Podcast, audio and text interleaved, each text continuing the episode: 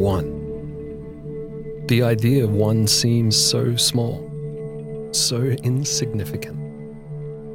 But history has shown us that it all begins with one. One idea, one dream, one movement can ignite change. One idea in a garage designed the future. One decision to speak up gave a generation a reason to stand up. One small step inspired exploration. one small step for man, One decision to stay seated changed a nation.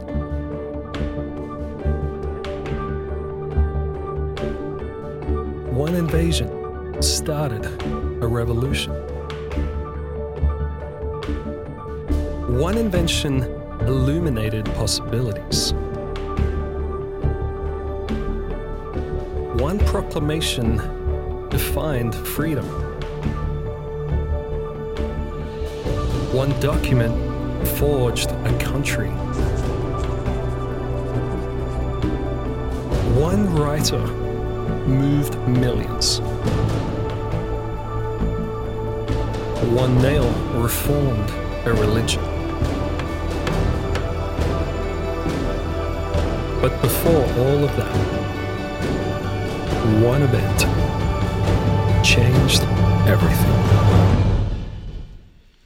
Well, happy Easter, friends, and a special welcome if you're joining us for the first time. Today is without question the most significant day of the year for followers of Jesus. But I would argue it's also an incredible day for those of you who brought with you questions and doubts about Jesus. Maybe you've been riding the brakes on your faith because you just can't seem to get resolution to the tensions and questions. And if that's you, I am so glad that you are here because what we're going to talk about today really is an end run around all of the questions and objections people tend to bring to Christianity. And so, to help you see what I mean, I need to tell you about a conversation I was a part of over two decades ago at a very special place in my heart, the Michigan Student Union in Ann Arbor. By the way, there was a little game last night. My wife made me promise that I wouldn't bring it up, but I did. So, anyway, uh, in the back of this building, uh, there was a gathering put on by Student Affairs, and they wanted to have a cross faith dialogue to sort of foster tolerance and understanding. And so, uh, they, this particular round of it, uh, there were representatives from the three main monotheistic religions on planet Earth Christianity, Judaism, and Islam. Uh, and so there was a practicing Muslim there, and there was a Jewish student there, and then representing 2.2 billion Christians in the world at 20 years old, me. Thank you very much. I don't know why I was chosen. But anyway, uh, it was a fascinating conversation, and it began with the moderator exploring all of the different ways that our faiths were common. Uh, so we talked about how in all of our faiths we're encouraged to move away from selfishness and move in the direction of a selfless living, where we put others in front of ourselves. We talked about the challenges to give and serve and forgive and love. And, and so we spent time exploring all the things we had in common. And then, of course, where the conversation got really interesting was when the moderator asked us this question uh, With so much in common, what makes each of your traditions unique? I mean, aren't they all kind of the same thing? And in that moment, I knew exactly what I was going to say. Because there are a lot of religions that will gather around a book or a prophet or teachings, but for Christianity, the whole thing really hangs on a historical event that we're here this morning to remember and to celebrate the resurrection of Jesus. And just so you're clear, the first Christians understood this. Uh, that Christianity would not exist apart from a resurrection. There would be no New Testament apart from a resurrection. There's a letter written by a pastor named Paul to some early Christians in Greece, hundreds of miles away from the city where Jesus rose from the dead. And they were wondering how central is this resurrection thing? And Paul, who had, by the way, himself come face to face with the resurrected Jesus, wrote these words in a letter. He said, If Christ has not been raised, our preaching is useless and so is your faith. If Christ has not been raised, Our preaching is useless, and so is your faith. He said, Everything in Christianity rises and falls with the resurrection. And I'll never forget the moment when the moderator looked at me and said, I knew you were going to say that. And then he said, he said, I'm wondering, you're a biology major. And I said, Yep. And he said, And you're pre med. I said, Yep. And he goes, And you're analytical. I said, Yep. And he said, How in the world did you, a rational, analytical person, ever come to believe that a man came back from the dead? He says, In my experience, dead people stay dead. And everybody laughed. Okay? Um, and I look back and I talked to him about the chain. Now, if, you, if you've been around here at all, you know I have a chain. It's my Easter chain, comes out a couple times a year. Um, but the chain that I was talking about then and now is this chain of eyewitnesses that goes back to the resurrection. So if you or I are the top link in the chain and someone told us about the resurrection and someone told them about the resurrection, if you go back far enough, you find those first links in the chain, and that first link are the actual eyewitnesses to the resurrection. And so the question is if we can trust the first eyewitnesses to the resurrection, then the rest of the chain holds. And so, what I want to do with our time today is tell you why I think we can, in fact, trust the first link in the chain, specifically because of two guys who become the unlikely, unsung heroes of Easter. Now, their story intersects with the life of Jesus midway through his public ministry. Jesus spent about three years, as best as we can tell, teaching and performing miracles. And midway through that time, these two guys begin to pay attention to Jesus. Uh, they were two guys that belonged to a particular religious category of Judaism. They were Pharisees. And the Pharisees were an interesting group because the Pharisees had made it their obsession to follow the rules. Okay, some of you have a friend, you're like, they, they don't know that, but they're kind of a Pharisee too. But for the Pharisees, they memorized the Old Testament laws, they ranked them, and they did everything they could to follow all the rules because they believed that to stay in right standing with God, you had to follow the rules. It was behavior that led you to a spot where you were at peace with God. And if you've ever spent any time reading those first accounts of Jesus' life, you know that the Pharisees categorically didn't like Jesus because Jesus didn't follow all their rules. Jesus, uh, they didn't like Jesus because of the way he taught people. And they really didn't like Jesus because people liked Jesus, a lot of times way more than they liked them. And so, as Jesus' popularity would grow, so would grow the threat to their influence and authority and power. So that was the Pharisees as a category, but there was a tiny breakaway group of Pharisees who became fascinated with Jesus. They just couldn't write him off because when they watched him heal miraculously and they heard him teach, something deep within them understood that, that no one could do the things Jesus was doing unless he had come from God. And so, this tiny breakaway sect, we're not sure how big it was, but we have the names of two of these Pharisees, one a man named Nicodemus and one a man named Joseph, they decide to approach Jesus and just ask him because what he's teaching is so different than what they understand. Maybe we'll just go ask him specifically about the question that they most wanted answered.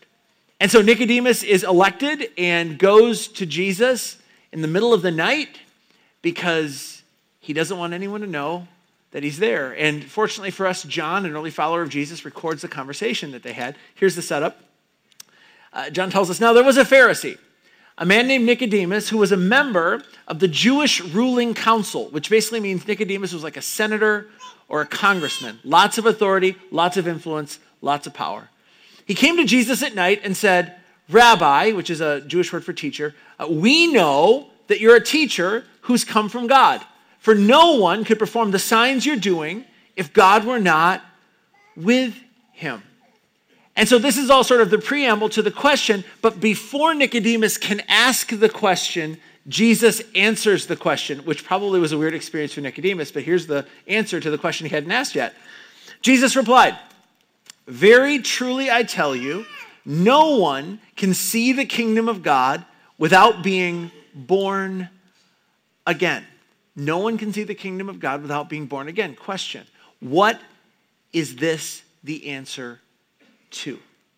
I would argue the question Nicodemus didn't get to ask went something like this uh, Jesus, how do I know where I stand with God?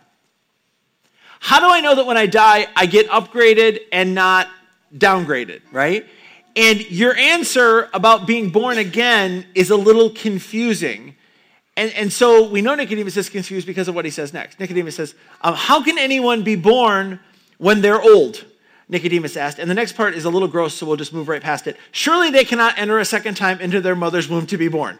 Awkward. Right. So, what in the world does it mean, Jesus, to be born again? And here's the thing uh, Jesus, I really want to know. Because the miracles and the way you teach, you're clearly from God. How, how, Jesus, do we know where we stand with God? And Jesus answered. He says, Very truly, I tell you, no one can enter the kingdom of God, in other words, be at peace with God, go to heaven, without being born of water and the Spirit. And I think Nicodemus is like, uh huh, yeah, I don't know what you're talking about. Then he continues. He says, Flesh gives birth to flesh, but the Spirit gives birth to spirit. He says, You should not be surprised at my saying, You must be born again. And I think Nicodemus understood this last part. Flesh gives birth to flesh, but the Spirit gives birth to spirit. Because, okay, like people make more people, dogs make more dogs, cats make more cats. Got that part. And, and so what Jesus is saying is that if there's going to be a birth into the kingdom of God, then God's Spirit must be involved. It must be like a spiritual birth experience. Now, that's what Jesus said. But I would argue that this concept blew Nicodemus' mind.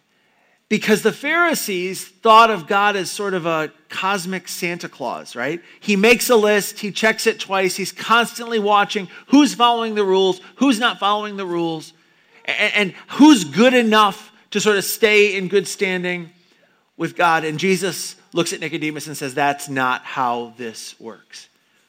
Fact, you need to think of it more like parents and, and kids. You know, you, Nicodemus, you have biological parents and they gave birth to you. You're their son. And there's nothing that you can do behavior wise that will make you not their son.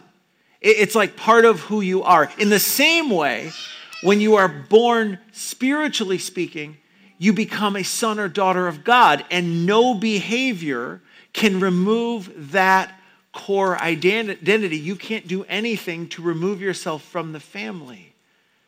And Nicodemus just looks back at Jesus and says, How can this be? It's like, Jesus, I'm one of the smart guys. I mean, how, how could I have missed this? My whole life, I've, I've, tried to be perfect and obedient to sort of show God that I deserve to be at peace with Him. And you're telling me it's, it's not that complicated.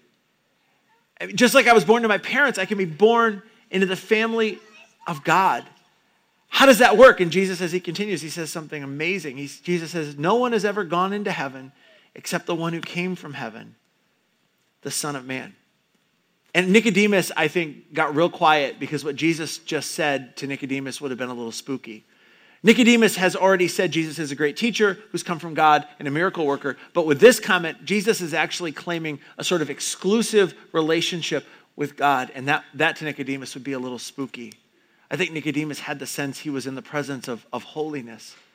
And then Jesus makes a prediction in the next verse that would have made more sense to Nicodemus than to us, at least the historical context. Here's what Jesus says He says, Just as Moses lifted up the snake in the wilderness, and just pause there for a second, in the Old Testament of the Bible, which Nicodemus would have known well, uh, there's a story of God rescuing the children of a man named Israel from slavery in Egypt, and he leads them out of slavery in Egypt and into a land he promises to give them. Uh, and the, in, during the time in between, they're camping in the Sinai Peninsula, and at one point they camp in an area where there are snakes. And the snakes bite people, and the people start to get sick, and people start to die. And so the people go and they wake Moses up. Moses is their leader. He's the one with the red phone to God. And they're like, Moses, you got to ask God, what are we going to do about these snakes? And so Moses asks God what to do. And God basically tells Moses to make a bronze snake and put it on a large stick, which made about as much sense to them as it would have made to you or me. But they didn't really have any other options. And so they did it. And they put their faith, their trust, their belief, their hope in what God had said. And those who looked at the snake on the stick were healed. And so Jesus reaches back into the history of Israel and pulls this image forward. He says this just as Moses lifted up the snake in the wilderness, so the Son of Man must be lifted up, that everyone who believes may have eternal life in him. And so, okay, Jesus, how do you get eternal life? Like, how do you get into heaven? Jesus would say this He would say, it's belief, not behavior. It's belief, not behavior. And, and Nicodemus is stunned. I think he's even confused, maybe even a bit offended. But he goes back and he tells his group what Jesus said. And, and, and they talk because if Jesus is right, then everything they stand for is wrong. Like this whole religious construction of do's and don'ts, it's not, it's not how we get to peace with God. And so as the months begin to roll on, this group watches as Jesus' popularity surges. And the Pharisees become jealous, and there's a day when there's a meeting and they decide that this Jesus thing has got to stop, and they go into a full court press to stop Jesus. And Nicodemus and Joseph are standing at the back of the meeting and they're listening. But they're not doing anything because they're afraid of what might happen to them. They're afraid of what people might think of them. And so Nicodemus and Joseph were there the night Jesus was arrested in the garden. They watched as he was falsely accused tried, convicted, and beaten to a pulp. And they stood there and watched as Jesus dragged a piece of the cross through the streets of Jerusalem with a crown of thorns on his head, and they watched. And then there was the moment when Jesus dragged the cross just outside the city gates to a hill called Golgotha, or in Greek, Calvary. And then they watched as the end of the cross was placed in the ground, and then they watched as the head of Jesus began to rise above the crowd. And in that moment, Nicodemus realized something. Jesus expected this. He, he knew this was coming all along.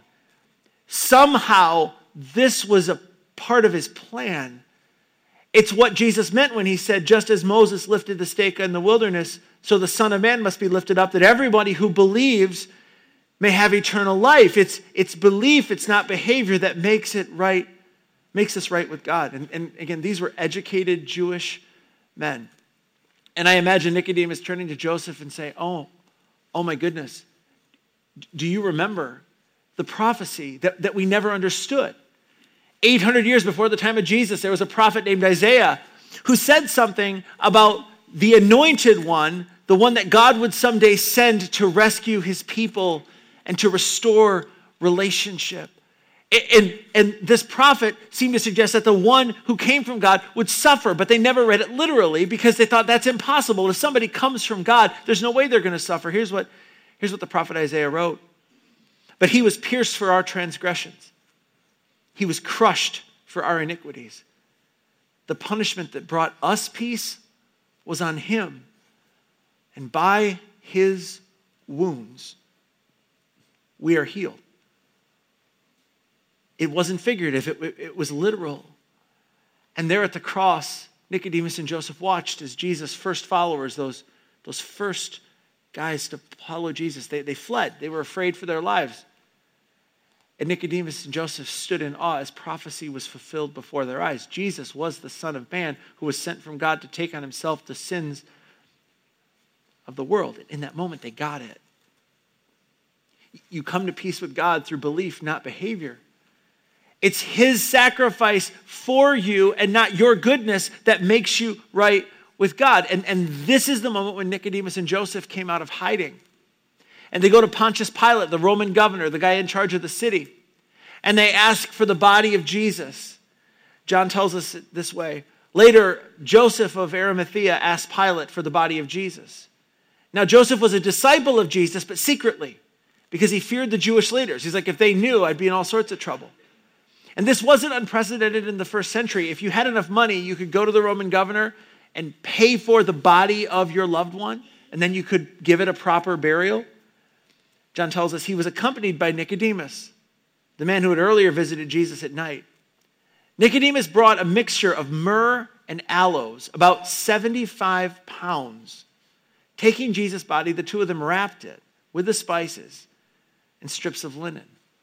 And this was according to the Jewish burial custom. You'd take a body and you'd wash it, and then you'd sort of mummify it. You'd wrap it in 75 pounds of cloth.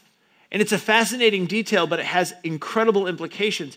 Because if someone were not dead when you started wrapping them in 75 pounds of cloth, they would soon suffocate. John's account continues At the place where Jesus was crucified, there was a garden, and in the garden, a new tomb in which no one had ever been laid. Matthew's account tells us this was Joseph's tomb, but irregardless, they place Jesus' body in the tomb and they roll a stone over the entrance and it's sealed. And then they left, assuming Jesus was dead, assuming the story was over. But then, as you know, three days later, everything changed. Here's why this is so critical for you and me it was the faith and the courage and the concern for the body of Jesus that paved the way for you and me to have confidence that Jesus actually rose from the dead. Here's why. If there had been no one to pay for the body of Jesus and give it a proper burial, Jesus' body would have been left on the cross to rot. Rome would leave it up for days as a way to say to everyone, don't cross the Roman Empire. Then eventually, Jesus' body would be taken down. It would be placed in a cart with other bodies. It would be taken outside of the city and dumped in a garbage dump in the valley of Gin south of the city. And if that had been the story, if that had been the story of what happened to the body of Jesus, just imagine with me that three days later, Jesus comes walking back into the town. And people would say, well, obviously he never died. I mean, we thought he died, he was beaten to a pulp, but, but obviously he didn't really die. That's what would have happened had it not been for the unsung heroes of Easter. But because of what they did, first century Christians knew that Jesus had really died. And the eyewitnesses knew he really was alive. Nicodemus and Joseph's care for the body proved that he had really died. He was really dead because they would have looked for signs of life before embalming him. And that's why there was no one at the tomb that first Easter Sunday morning as the sun rose. Nobody, not even Jesus' mother, expected resurrection. But shortly after the sun rose, Mary and Martha and a group of women came and they brought with them the things needed to properly bury Jesus' body. And you want to raise your hand and say, wait a minute, I thought the guys already did that. I would suggest that 2,000 years ago, they had a sense the guys probably hadn't done it right because they were guys. And I think that's probably fair, right? Uh, but they showed up and saw the stone had been moved, and they, they thought someone had stolen the body. They didn't expect resurrection. No one did. And then Peter and John arrived at the tomb as well, as some of those first disciples of Jesus, and they're confused. And then Jesus appears to them alive. And he says to them, Don't you remember? I told you. I told you. And friends, this is how Nicodemus and Joseph became the unsung heroes of Easter. That to me is why the first link in the chain is so trustworthy. It's unbelievable, and yet the evidence is undeniable. Moreover, Nicodemus and Joseph brought into the world an absolutely incredible idea that you enter a restored relationship with God through faith and not works. You find peace with God not based on behavior, but based on belief. Which means for all of us, there needs to be a moment when we shift our trust from what we can earn by good behavior to what Jesus has done for us. We shift our trust, and we, in doing so, enter a restored relationship with God. It's not what we do, that's the message of religion.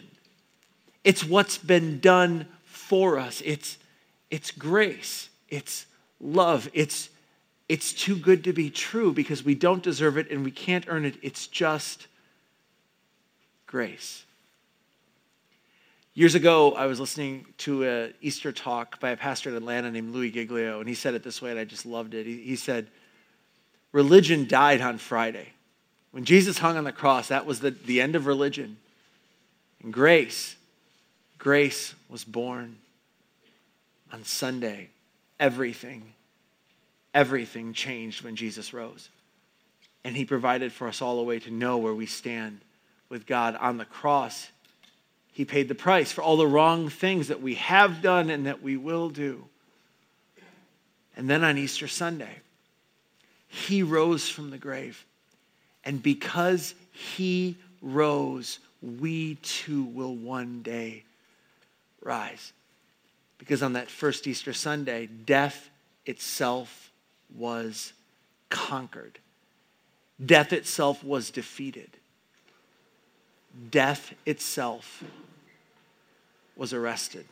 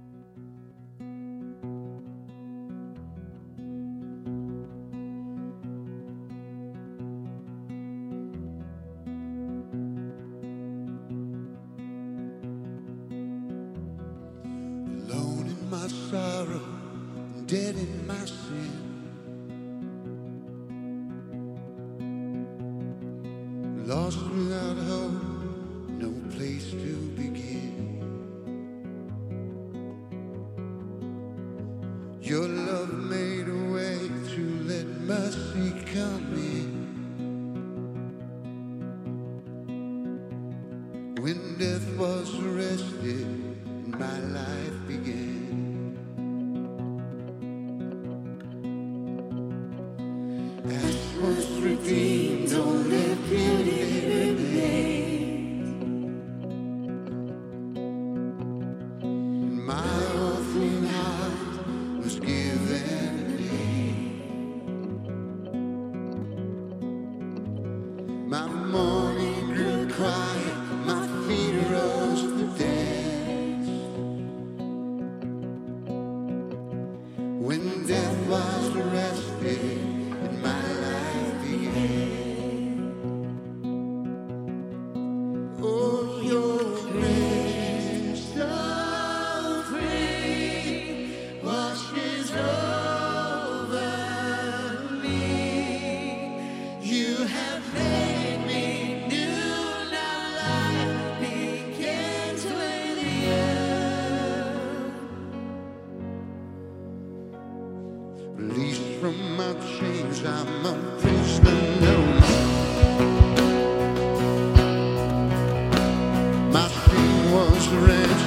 ransomed,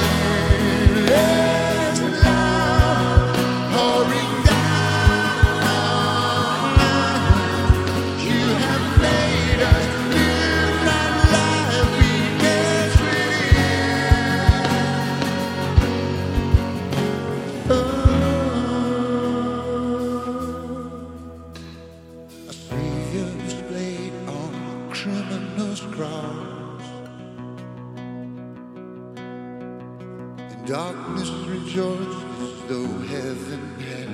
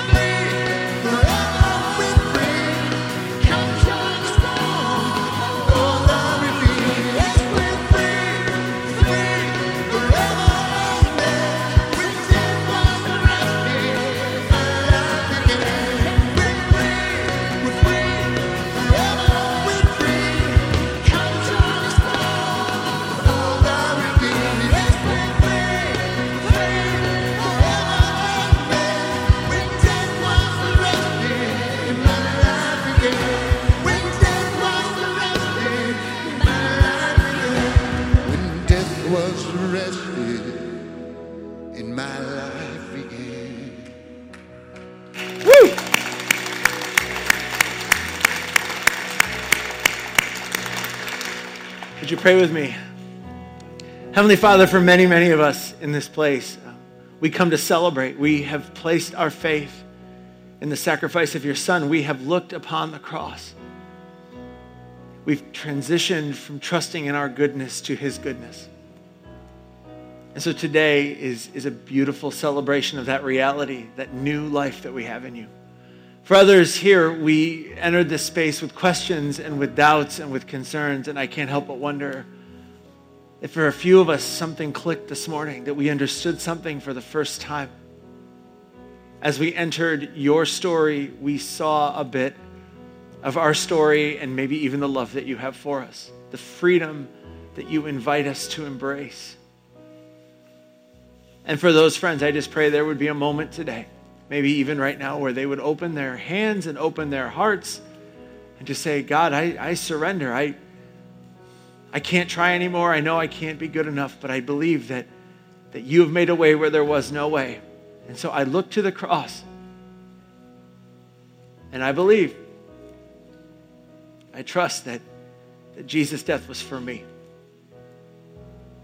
And in so doing, I know that you welcome me as a son, as a daughter, into restored relationship. Friends, this is the message of Easter. Father, we bless you. We thank you. We worship you. In the matchless name of the Messiah, your Son, the Anointed One, Jesus, we pray. Everyone said, Amen. Friends, go in peace. He is risen.